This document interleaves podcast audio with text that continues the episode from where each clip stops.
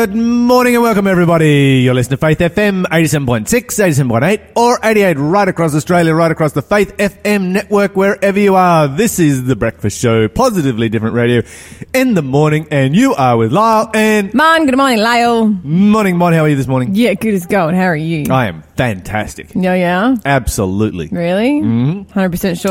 100% sure. How about I test you? Okay. Woody, what's making you so fantastic today? My ride-on lawnmower. Are you serious? Yes. I'd like to quit. Why? Listen, you go on about man stuff all the time. No. I paid $120 for it. I do fix one small thing on it every time I use it.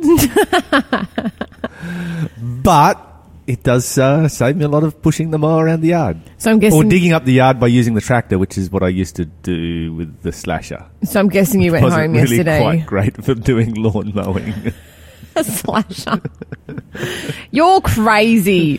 What are you grateful for this morning, Lyle? That's what I am grateful for. What are you grateful for? Oh, did I just ask you that? Yeah. No, I asked you why you were fantastic. I didn't ask you why you were grateful. So I am fantastic for the same reason I'm grateful. No, you can't. It has to be something different.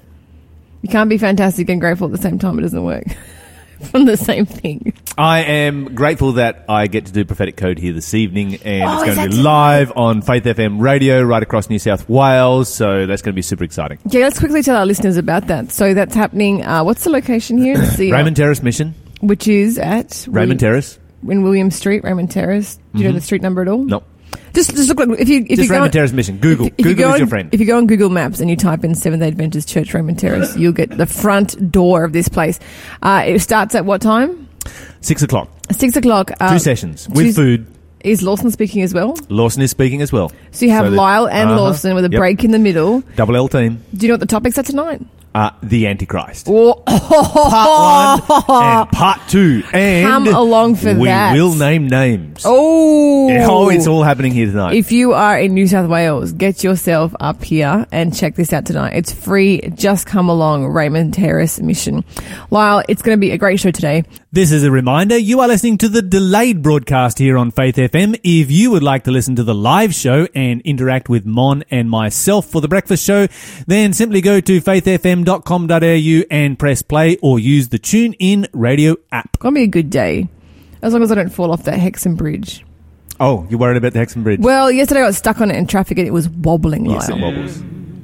The beginning, the Lord made the earth, the heavens, the hills, and the seas.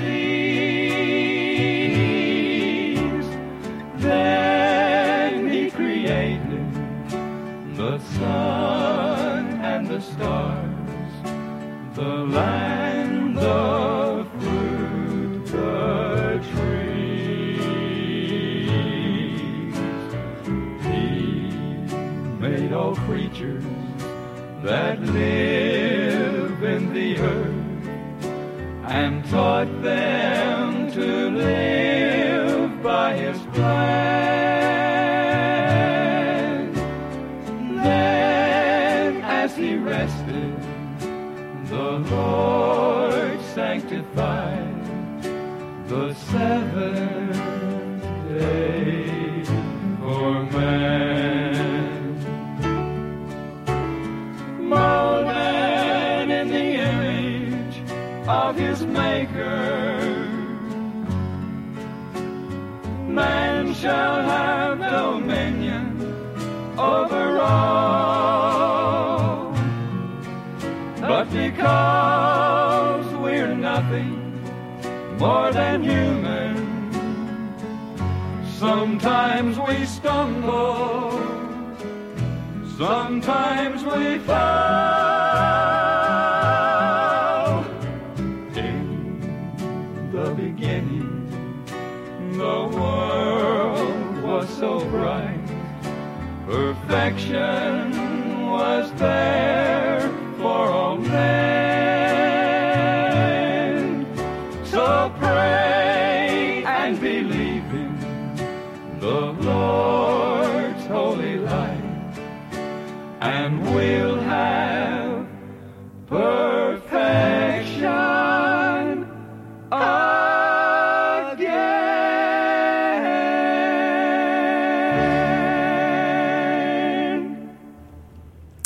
Welcome back, guys. You're listening to Faith FM. We are about to launch into our quiz for the day. What have you got for us there, Mon? Oh, I'm going to do a What Book Am I? Mm-hmm. This is clue number one.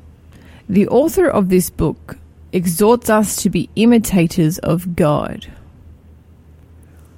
So what book tells us that we should imitate God? If you know the answer, give us a call, 1-800-FAITH-FM. It's 1-800-324-843. Or you can text us, 0491 064669. Is that the number? That's I still haven't got that piece of paper. That is correct. Some of our listeners are messaging in and saying that where they are, it is minus 2.1 degrees. And earlier this morning, it was minus 2.8. Isn't that crazy? It's a cold morning this morning. Yeah, that's out in Young. Where I was, it was 5 degrees, which for this time of year is definitely a cold morning. Is it, though? Oh, yeah. September. I thought we were warming up too fast. No, there's no such thing as warming up too fast. Dude. Summer is coming. Bring it on. I love summer. It's my favourite time of year. Yes, but climate change says no. Yeah, sometimes I like climate. This time of year, I love climate change. Nah. Let's bring it. Yep. Yeah, no, I saw the most amazing thing this morning, Lyle. I came over this ridge. We need some rain. If we can have climate change with rain, let's have that. I came over this ridge and down, like in this sort of valley area, there was all this fog. Oh, it's beautiful. But it was right at the same time where the sun was on an angle that it like shone right at the fog, like almost horizontal golden rays, and it really just illuminated the fog like I have never seen before. I was very naughty. I took some pictures as I was driving, although it didn't really work out that well because my windscreen is really dirty. Mon, there is this thing called radio. What? And let's just focus on the quiz. Illegal things on radio. So how did you go with the quiz? I didn't see your quiz guess. Hold up your piece of paper. Where did you write your quiz guess? Oh, I know the author. That doesn't mean you know the answer. What did you write down? You wrote something down. What's on the other side of that piece of paper? Are you hiding the answer from me? You wrote down the phone number. Okay, well, I guess this means Lyle doesn't know the answer to the quiz, and you can win 2 prizes this morning. Give me a call, 1-800-FAITH-FM. Give me a call quick. Tell me the answer. I was multitasking, Mon. You weren't multitasking. I was. I wrote down a phone number while I was on the radio. You were hiding the fact that you don't know the answer to the quiz. That's what you were doing. And try to fool me by looking like you were writing something down. Anyway, Lyle, I have some amazing news. Did you know that 3 days ago was the International Day of Peace? No. Well, you know now. Okay. Although I think we should practice peace all year round. So this is actually an organisation that highlights... the astonishing 12-year legacy of having helped hundreds of thousands of people around the world to heal their grievances. And these people are serious about this. So last year alone, the World Relief's peace building program was set up 79 village peace committees in the Democratic Republic of Congo, Sudan and Pakistan, where they trained 744 volunteers to mediate between, get this, 343,247 people who were entrenched in conflicts and helped them to reach peaceful outcomes. Oh, wow. That's insane. Almost 1,000 people, like 250,000 people they've helped to reach peace. That's awesome. So the volunteers have to be willing to be...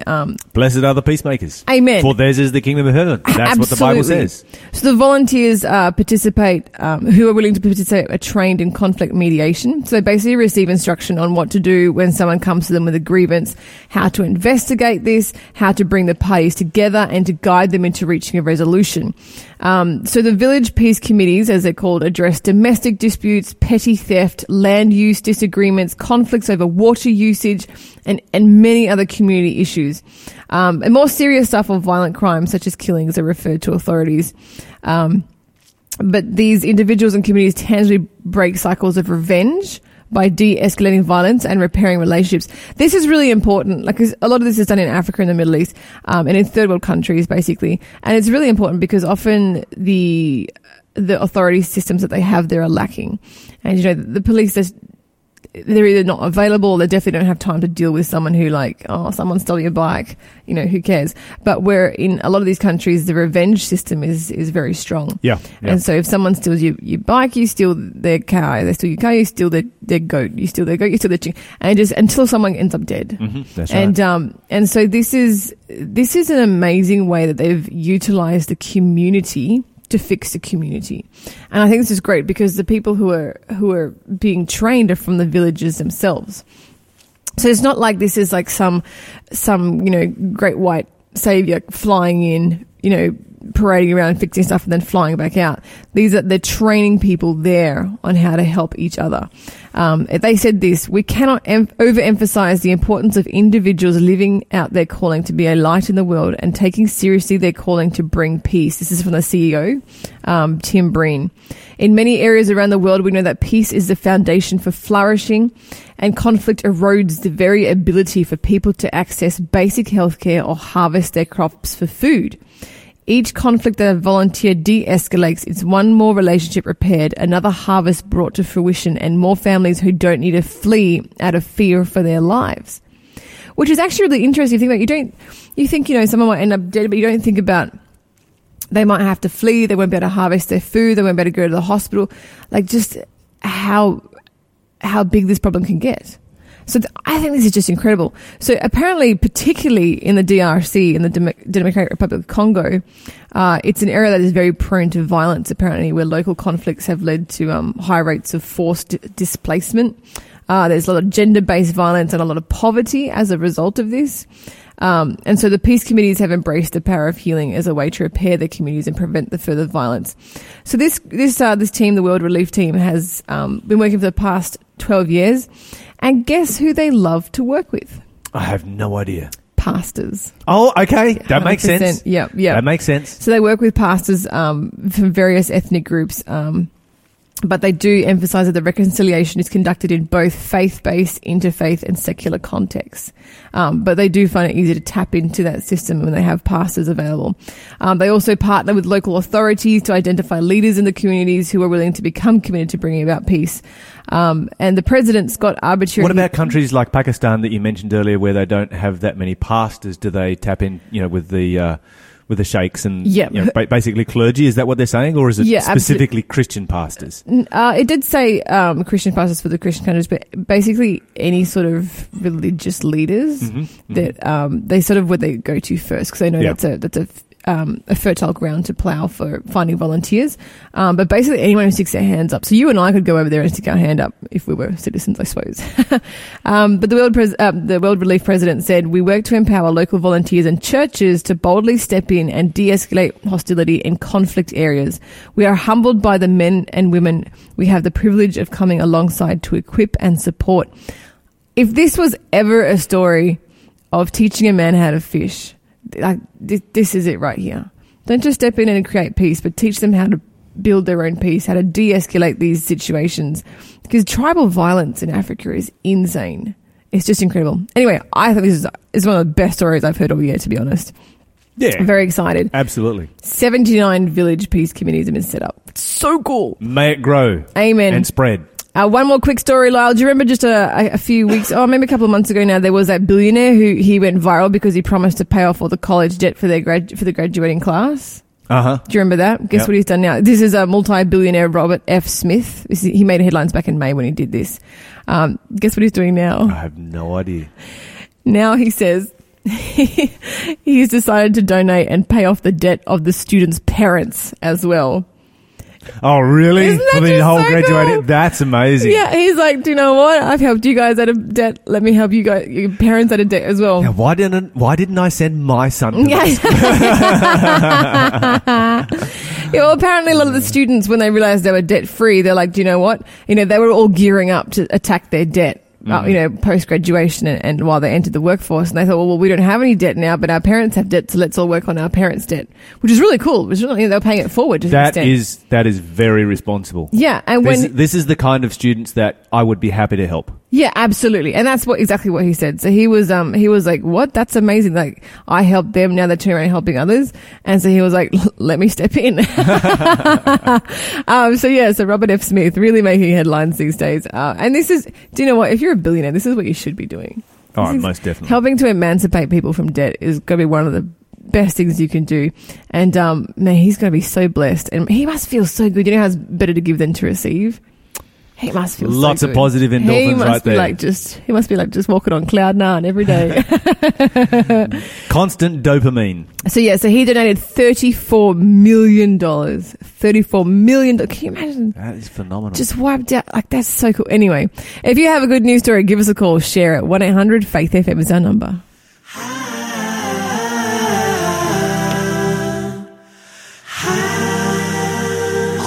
Hail the power of Jesus' name, let angels prostrate fall. Bring forth the royal diadem and crown him Lord of all. Bring forth the royal diadem and crown him Lord of all.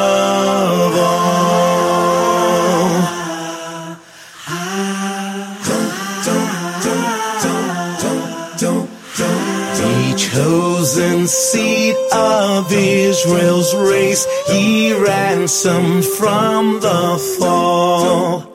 Hail him who saves you by his grace and crown him Lord of all. Hail him who saves you by his grace and crown him Lord of all.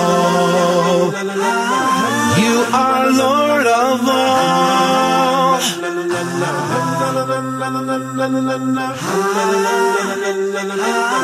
You are Lord of all. Let every kindred, every tribe on this terrestrial ball to him all majesty ascribe and crown him Lord of all. To him all majesty ascribe and crown him Lord of all. And crown him Lord of all. And crown him Lord of all. Welcome back, guys. You listen to Faith FM. This is The Breakfast Show. We are eating breakfast right here. The most delicious passion fruit I've ever put in my mouth that Mon just gave me. It's pretty. I found them when I was down in Sydney the other weekend. You know how I am a sucker for freakish fruit. And passion fruit is not freakish fruit. No. But hear me out. It's not like that. It's like it was the biggest passion fruits I have ever seen. Yeah. Oh, this is true. Yeah, this is true. Yeah, I merely bought 10 of them. It was also the biggest. Bought them off you. It was the same. I still have this is only my first 3. I still have another 6, 7 at home. Okay. But yeah, I. It was. You have a friendly co-host here who helps you out every morning to get through the breakfast show. Well. I guess I could bring them in. What do you call it? It was the same. It was the same little fruit shop where I got that giant custard apple, the one that was as big as my head. Oh. Yeah. Okay. Yeah. Same fruit shop. Something's going on in that fruit shop. The fruit's just huge. Anyway. Cool. Yeah. Wow. Clue number two. What have you got for us? What book am I? It's a quote from this book of the Bible, and it says this. But how funny would it be if the quiz was the answer was the Bible? Everyone thinks it's a book of the Bible, but the book is actually the Bible. No. We should do that one morning. Okay. What book am I? This is a quote. But among you there must not be obscenity, foolish talk, or coarse joking, which are out of place, but rather thanksgiving. You look confused. I'm not confused. I'm just thinking hard. And the answer to that particular quiz, if you know the answer, has evaded you. 1-800. You have no idea, do you? 324. What's that number again? 1-800.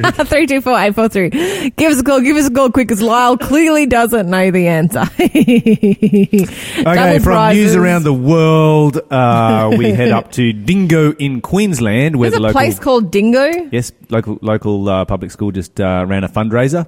Is it called Dingo because there's dingoes? I don't know. Okay, go on. I imagine there probably is dingoes. Anyway, they ran a local school fundraiser called Hogs and Dogs. What? Hogs and Dogs. I'm serious. They ran it's called Hogs and Dogs. What does this entail? So basically, this entails destruction of feral pigs. And they invited people from sort of all over. You come in and you register. And then there's prizes for the biggest boar, the biggest sow, the most colourful pig, whatever you can destroy. And people have driven up to 700 kilometres to be there and be a part of Hogs and Dogs. And it has been a great successful school fundraiser. I have so many questions right now. While highlighting the problem of feral pigs in Australia. There are approximately 24 million feral pigs in Australia that destroy river systems. They turn clean water into toxic, polluted water. They eat frogs and turtles and other native animals. They spread seed and disease and noxious weeds. For the farmers, they just destroy crops. They eat baby cows that have just been born. What? Yeah, and basically in Queensland alone, they're doing over $100 million worth of damage. Far out. And so, yes, they decided to have Hogs and Dogs, and people came in from all over the place. And what's the dog part of the equation? Okay, a lot of people... There's like adopt a puppy? Basically, there's two ways of hunting pigs. Oh. You hunt pigs with guns or with dogs. Okay. And some people hunt them with dogs and some people hunt them with guns. So is this a one-day event or a multi-day event? Two-day event. Okay. Two-day event. Ongoing. Biggest pig the biggest boar that they measured was over 100 kilograms. It's a decent size. Decent size pig. What on earth? That's like more than me. Substantially more than me. Yeah, that's huge. That's a big pig, and that can go through a lot of vegetation in one night and create a lot of havoc. I actually really like this. This is great. Well, it is a... because it's a little bit... I think people would find this a little bit squeamish and maybe non-PC to have a school that's getting behind hunting anything, really. But you know what?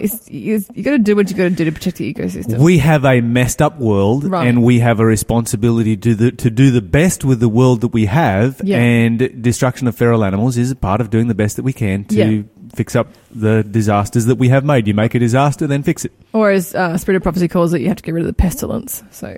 Yeah, the pests that destroy our crops. Mm-hmm. Yes, and one of the problems, of course, that they have is the feral sanctuaries. They have lots of feral sanctuaries. What's that?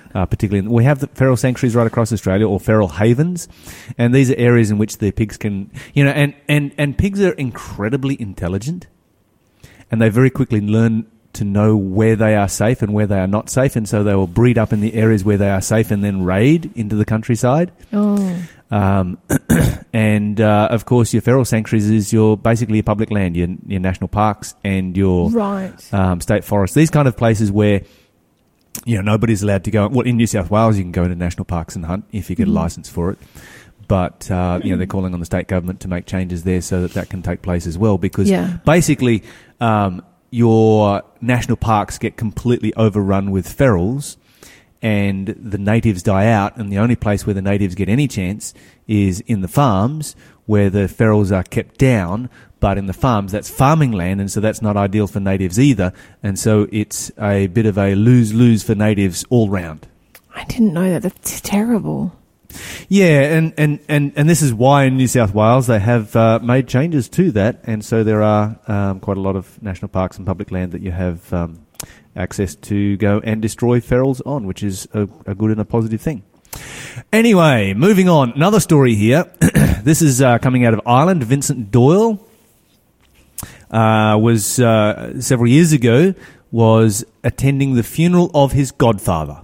Okay. His godfather was the local priest, the local Roman Catholic priest, and they'd been incredibly close. And he was feeling just completely devastated that he'd lost his godfather, who had done so much for him in his life.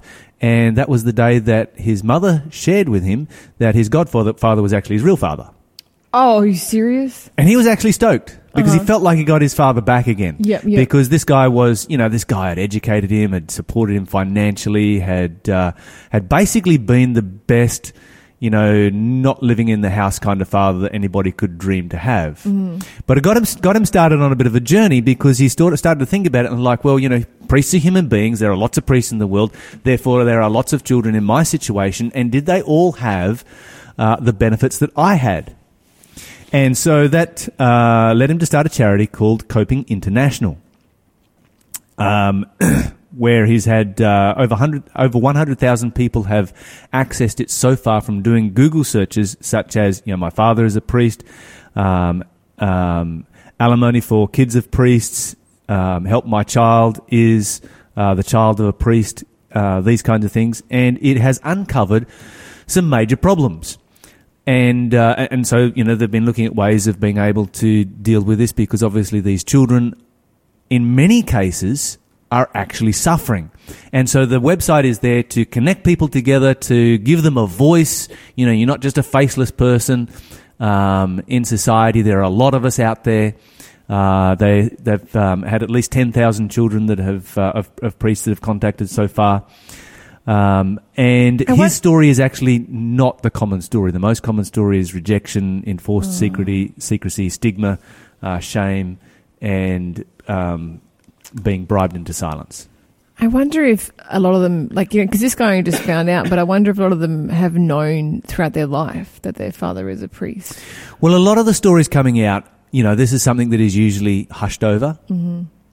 And then you've got a lot of children who are pushed to suicide or depression if they do find out, because they do face an extra layer of rejection because they're either bribed into silence or they are shamed into silence, or it's just plain, straight, flat out denied. A lot of children are finding out after the priest has died, and their reputation can no longer, you know, be tarnished because they're dead and gone, but they feel that, you know, they have become the object of somebody else's shame, and they are the person who will destroy a person's career if they say anything.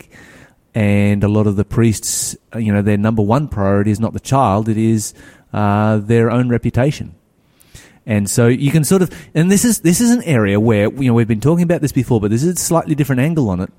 The Roman Catholic Church needs to ditch celibacy. Yeah, absolutely. They're in Ireland as a result of the work that Vincent Doyle's been doing with Coping International. They have changed the policy amongst the Council of Bishops that the child's welfare comes first and the priest will not be removed from his position. Amen. That creates the problem of obviously morality. Mm-hmm. Because if a person is being immoral, you know, in my job, I lose my job if I become immoral. Whereas in the Vatican, if they find out that you know, the official Vatican statement is that they find out you fathered a child, then you're fired from your job. And what that does is it drives all of these fathers into secrecy. Mm-hmm. And so it's pretty much a lose-lose. The church is going to lose out one way morally, and the other way, well, both of them are moral.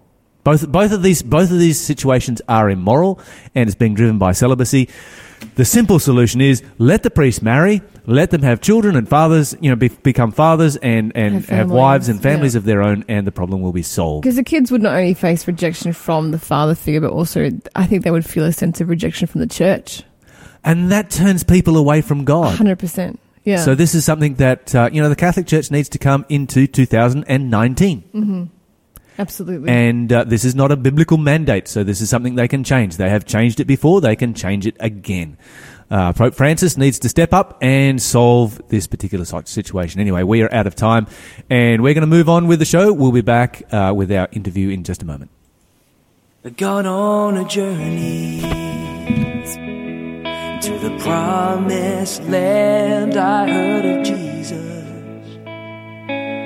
God's only Son. It wasn't something that came and gone. He picked me up and changed my life. But sometimes life brings you down, and before you know it, you're worn out. When all you can see is dusty roads and those signs have ceased, and you're left on your knees. There's a rest place ahead to stop for a while, to lay your head. alone, away from the crowds. I find a quiet place to rest in.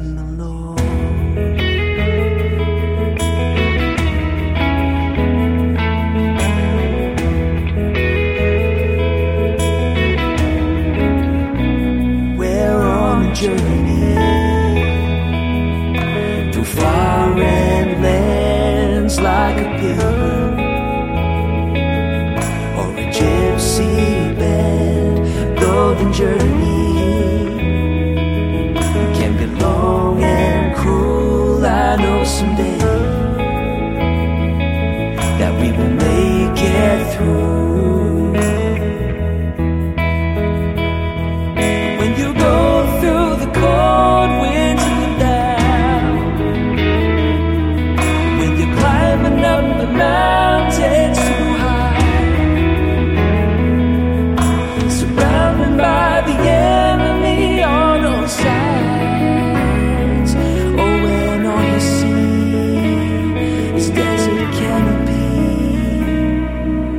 There's a rest place ahead to stop for a while, to lay your head. You can come to the Lord, away from the crowds, find a quiet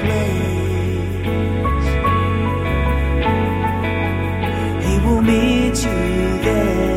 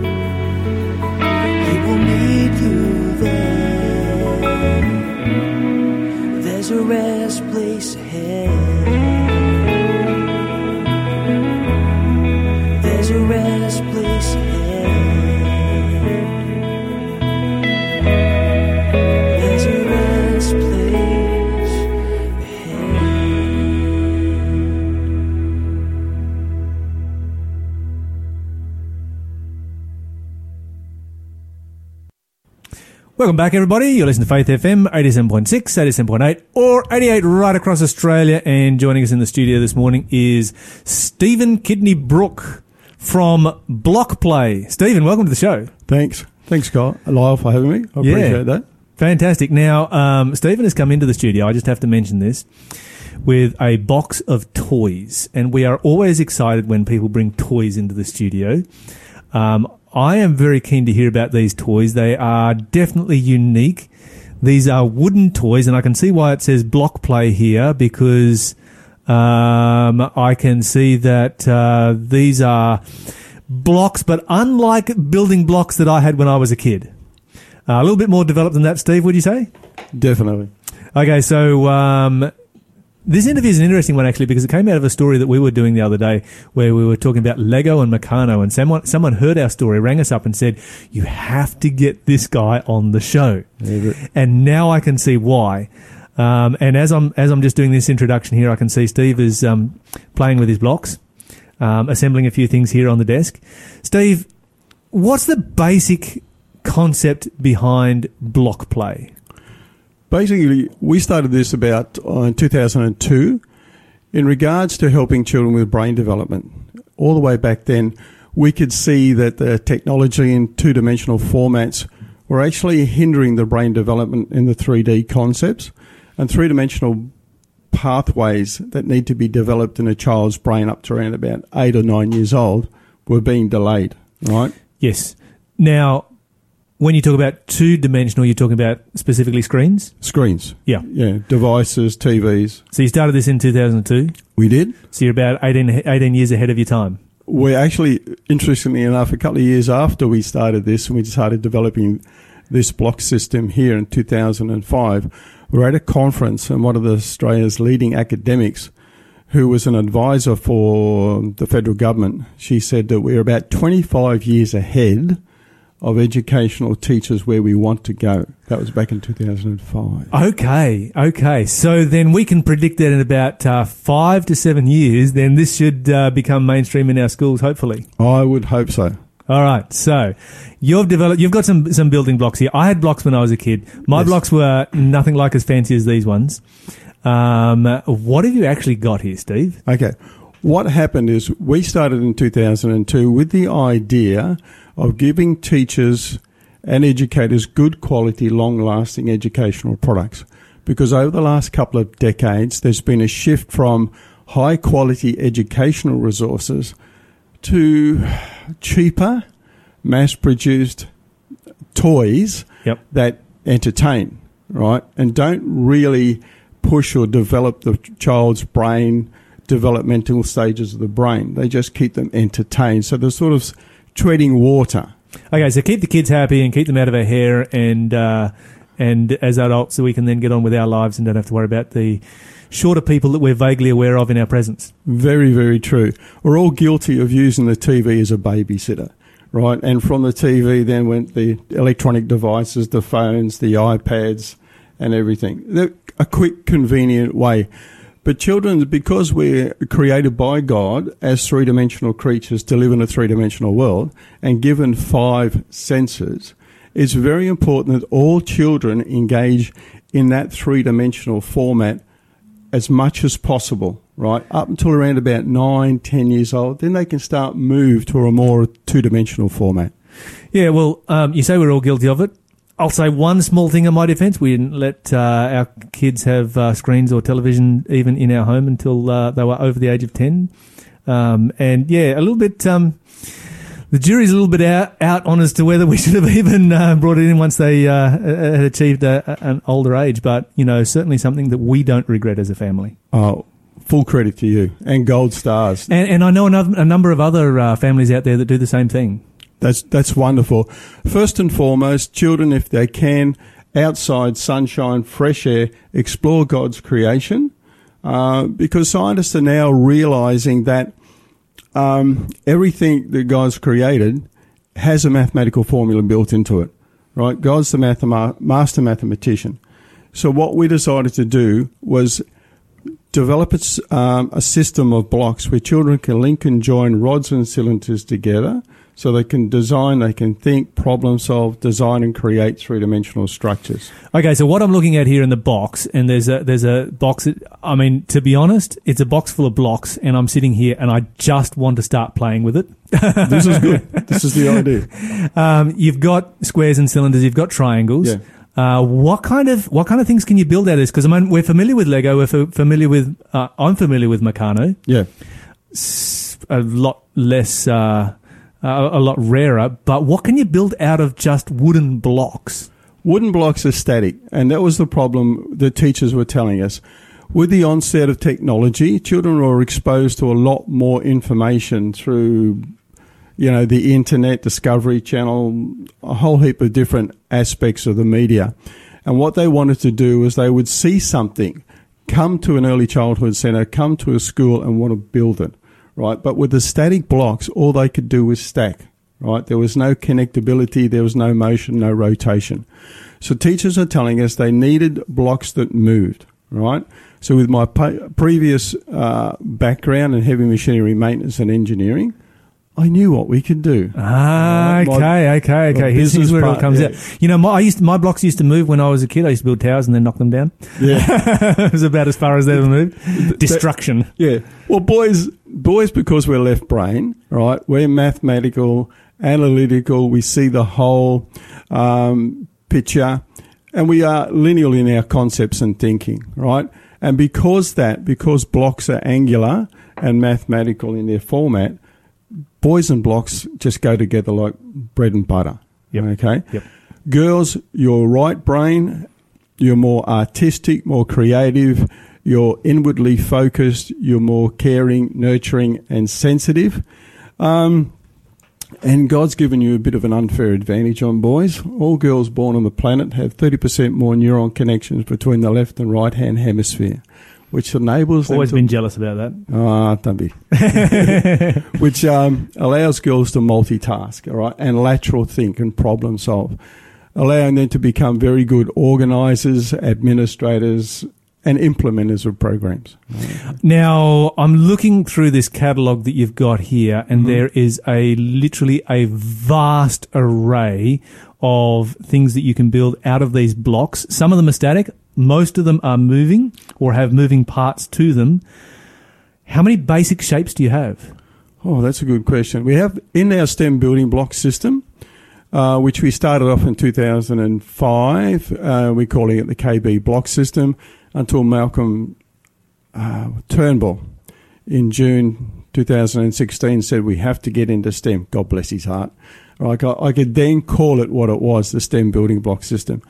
In that set, there's 5 individually priced packages or sets that services, early childhood services, schools can buy as individual products. Now, they range from large 14-centimetre diameter circles up to really big rectangles, which are 14 by 28 centimetre rectangles with round holes in them. So they can lock blocks together with long 28-centimetre cylinders, and those cylinders can be used with the circles to create wheels and bases for vehicles. Those are some decent-sized blocks. They are good. 28 centimetres, you're talking about... Yeah, 280 millimetres. I only think in millimetres, sorry. A bit under the old-fashioned 12 inches. Yeah, okay. So these are... Actually about 11 inches. Yeah. And what age bracket do these toys cater for? My business partner always says from around about 1 to 101. Oh, well, I'm sitting here thinking exactly the same thing, because I absolutely know if I went to visit some friends that had kids and their kids pulled out this box of blocks that you have here, I would be down on the floor, I would be building something, I would be looking at, what can I fit into, where can I fit into, because all of your blocks, they interlock with each other. That's correct. And that's that was the basic principle by us behind bringing the old-fashioned unit blocks into the 21st century. Just using round and square holes, opening them up and allowing those rods and cylinders, which are in the basic unit block set, to be connected with block to block. Right, so children can then design, they can work together, they can create and implement whatever structure they want to build. What's the advantage of this over Lego? Lego started out with the right idea. They came with a basic set of shapes that then the child had to think, design and create. But unfortunately, Lego's been caught up in the big, let's say, commercial tidal wave of making money. And now they're all themed. So you've got to buy a theme set. Children can still build, but the creativity of Lego, the open-endedness of Lego has been sort of like pushed into theme sets, right? With our blocks, every block is designed as an individual piece, based on loose parts play, and blocks can be connected together with the rods and cylinders to create whatever they like. This really has been described by one academic as Meccano on steroids, right? And very age appropriate. There's no right and wrong way to play with it. It's completely open-ended. It's a non-failure system. Now, what are they made out of? Because, one of the things that we face in our world today is obviously plastic pollution, which turns up everywhere. And, of course, I can see one of the advantages to your system is not going to hurt as much when you stand on it in the middle of the night as a Lego brick. Correct. Okay, what are these blocks made out of? This range of blocks we've been manufacturing out of sustainable bamboo since 2013. But prior to that, we're using certified plantation hardwood timbers in community-based workshops in Indonesia to help disabled people with work, which is fantastic. Okay, that's amazing. So it's not just a great thing for education that you're doing here. You're actually helping people in different regions of the world and doing something for the environment at the same time. Correct. We started off, as I said, in Indonesia. We had a wonderful time helping disabled organisations. At one stage, we actually funded our own workshop. Our workers came to us. They had a change of management, and they weren't getting paid right, so they all hobbled down in wheelchairs, crutches, and there's about six of them, and they said, Steve, can you please help us? We've got an idea, right? And I said, what's the idea? And they said, if you rent us a workshop, buy machinery, we will make your products, right, for 30% more than what you're paying for them now, but the new management wanted to double our prices overnight. So it was a win-win situation. We needed to stay in business. They needed work. It worked out fantastic until the earthquake hit Indonesia. I think it was in 2006. Right. But then we found that particular workshop finished. A lot of those workers went to different organisations. We then found another community-based workshop, and we worked with them for another 4 or 5 years, had fantastic results with them, beautiful hardwood timbers. But over that last 4 or 5 years, the Department of Forestry, where we insisted our timber was bought from because it was all legally sourced, tripled their price. So the basic price of the timber went through the roof. Well, I've got to say that these bamboo ones just look sensational. Yeah. You know, initially from a distance, you're like, oh, that's timber. And then as soon as you pick it up, it's like, no, that's not timber. That's bamboo. It is. And it looks sensational. It feels sensational. And, of course, I guess these ones are cut out on a CNC machine? They are. Yeah, we design all our own products. They're commercially manufactured exclusively for us under license. And we present our designs to our manufacturer, fantastic manufacturer. It's actually, I call them family owned. They're run by three young fellas. And I say young because they're all under 40. Yeah, they're young. For me, that's young. They're young. Yeah. We'll count that as young. Definitely count that as young. One's a materials engineer, one's a graphic designer and industrial artist, and the other one has a degree in economics and business administration. They have their own machines, they have their own workshop and storage. So we present the product to them. And when we first started, they absolutely loved the concept of doing it in bamboo. We had to actually teach them how to make our blocks out of bamboo because they were simply doing wood and really weren't very good at, they were very excellent manufacturers, but they weren't familiar with very complex designs. And over a period of a couple of years, they learned how to manufacture our products, and they love it. They love it so much that they changed their whole product range they designed themselves to bamboo. Because it grows 12 times faster than trees. You can literally watch bamboo grow. You can watch it grow. And it's tough stuff. You can't kill it with a bulldozer. No, that's right. And it's incredibly powerful. I mean, it's like the aluminium of the wood world kind of thing. We're very, very happy with bamboo. Like, we experimented for bamboo for years, you know, testing and buying bamboo products, jumping up and down in it, doing what children would do, because sometimes you have children that are like mini little mini rugby players. They're just enthusiastic. They tackle life at 100 miles an hour and go on for something after 10 minutes to somewhere else.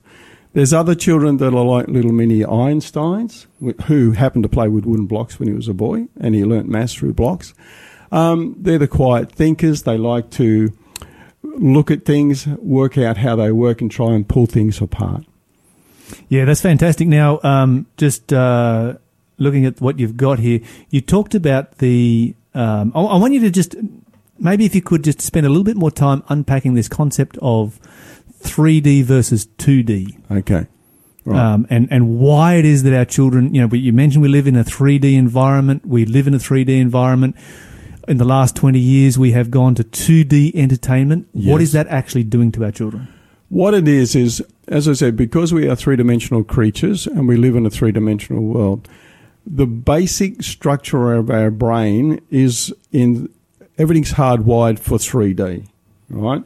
So if a child doesn't learn or interact with 3D, play, explore, and investigate and learn in 3D concepts, those 3D spatial pathways in the brain aren't developed. They're delayed, right?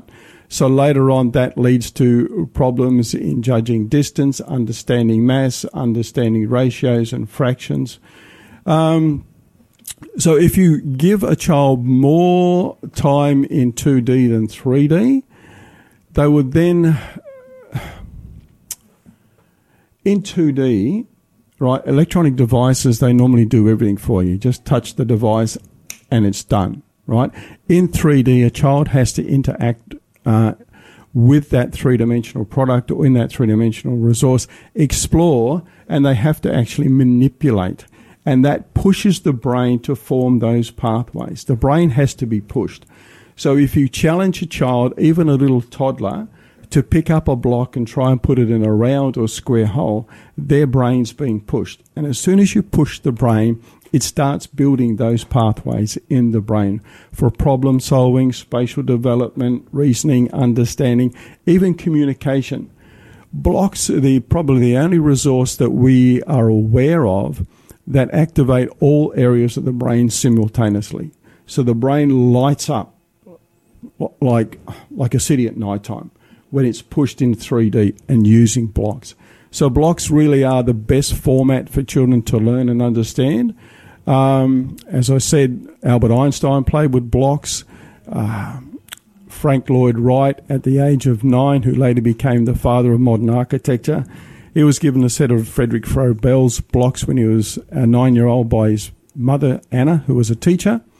And that had a profound impact on his life. And it allowed his child mind to be open up to this rhythmic patterns that were inherent in nature that God had created. And as he grew, he understood that everything he looked at had a structive a pattern to it. Right, and that led him on that path of becoming an architect, and he was revolutionized architectural. He was amazing. It's just fantastic. Steve, you're a Christian person. How has your faith impacted what you're doing here with blocks? Because we wanted to build or to design and create a block system that will help with children's brain development, right? It's led us on a path to help others. Right? As I said, we had contacts in the States to go to Indonesia to source out manufacturing in Indonesia, and we were led down a pathway that helped. The disabled organisation was set up by a church. Right? We didn't know that. We went to Indonesia with a couple of contacts, which were 600 or 700 kilometres away from where we ended up with this organisation. So, seeing us stepping out in faith, seeing God answer that faith and help out people in need, you know, that we could have mercy, we could help feed people in need. And that was wonderful. Then the time got to that our business grew to such a degree and the wood was getting so expensive, we had to look at alternatives. And in that looking at alternatives, we found bamboo, all right? There was a bit of a drawback. We had to go to China because China is the only country in the world that has vast natural forests of bamboo that can supply commercial needs of bamboo. But in that, we have opened up China's ideas and understandings through our manufacturer who all have children to the concepts of learning in 3D. Most Chinese, because their language is tonal, they engage both left and right-hand sides of the brain, even from when they're a baby, right, when they start to learn. How widespread is this concept of teaching with blocks become? It's a worldwide concept. It was picked up in the early 1900s by Carolyn Pratt, an American educator, and she really pushed it. She loved Froebel. She studied under Froebel, but she understood that us boys are fairly basic creatures. When we're young, we're not good at fine detail. And we're simple creatures. We are, and we don't have a great deal of patience. So the little nuts and bolts in Meccano, right, I know they frustrated me because I had them when I was a boy, and I always used to get sucked up in Mum's Bissell sweeper, Bissell sweeper. That's right. I remember those things. You remember Bissell sweepers? Yeah. So when we were listening to teachers and learning from teachers what they needed in a product, and we wanted to bring the uniblock into the 21st century, we knew we had to upscale the size. So we used the uniblock format, and we decided not to use any nuts, bolts, or screws, simply because boys aren't detailed creatures. That's fantastic. Yeah. If somebody wants to get in touch with you and to purchase your products or make them a part of their school or their educational system, I would think that there'd be a bunch of you know, homeschoolers out there. This would be great for homeschoolers to tap into. Homeschools, early childhood schools. Yep. How do they get in contact? Our website's blockplay.com.au. And on that, we've got a contact page. You just go to the contact page. There's a couple of phone numbers and an email address, which is sales@blockplay.com.au. That's real simple, blockplay.com.au. This is Stephen Kidney Brook with his Block Play system. And, Stephen, we are so thankful you're able to join us here on Faith FM today. Thank you very much, Lyle. Appreciate and loved being here. Thank you. We'll be back after this song, followed by the 8 o'clock news and Encounter with God. You're listening to Faith FM.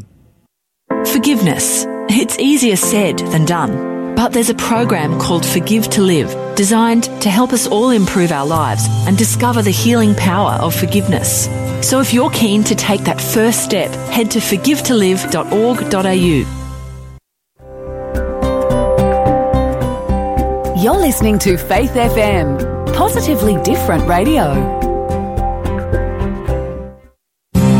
Hi, I'm Peter Watts, and I'm sure, like me, at some time you have asked these questions. Does God exist? Is there anyone out there? And is God for real? As an atheist for years, my answer to those questions was no. But since then, I've had to reconsider the evidence. Evidence that points to a God of reason, science, love, and hope. I'm inviting you to discover these answers for yourself in my exciting new series entitled, Is God for Real? You can hear Peter Watts starting Saturday, October 19, 7 p.m, Erina Room at Erina Fair. That is Saturday, October 19, 7 p.m, Erina Room at Erina Fair.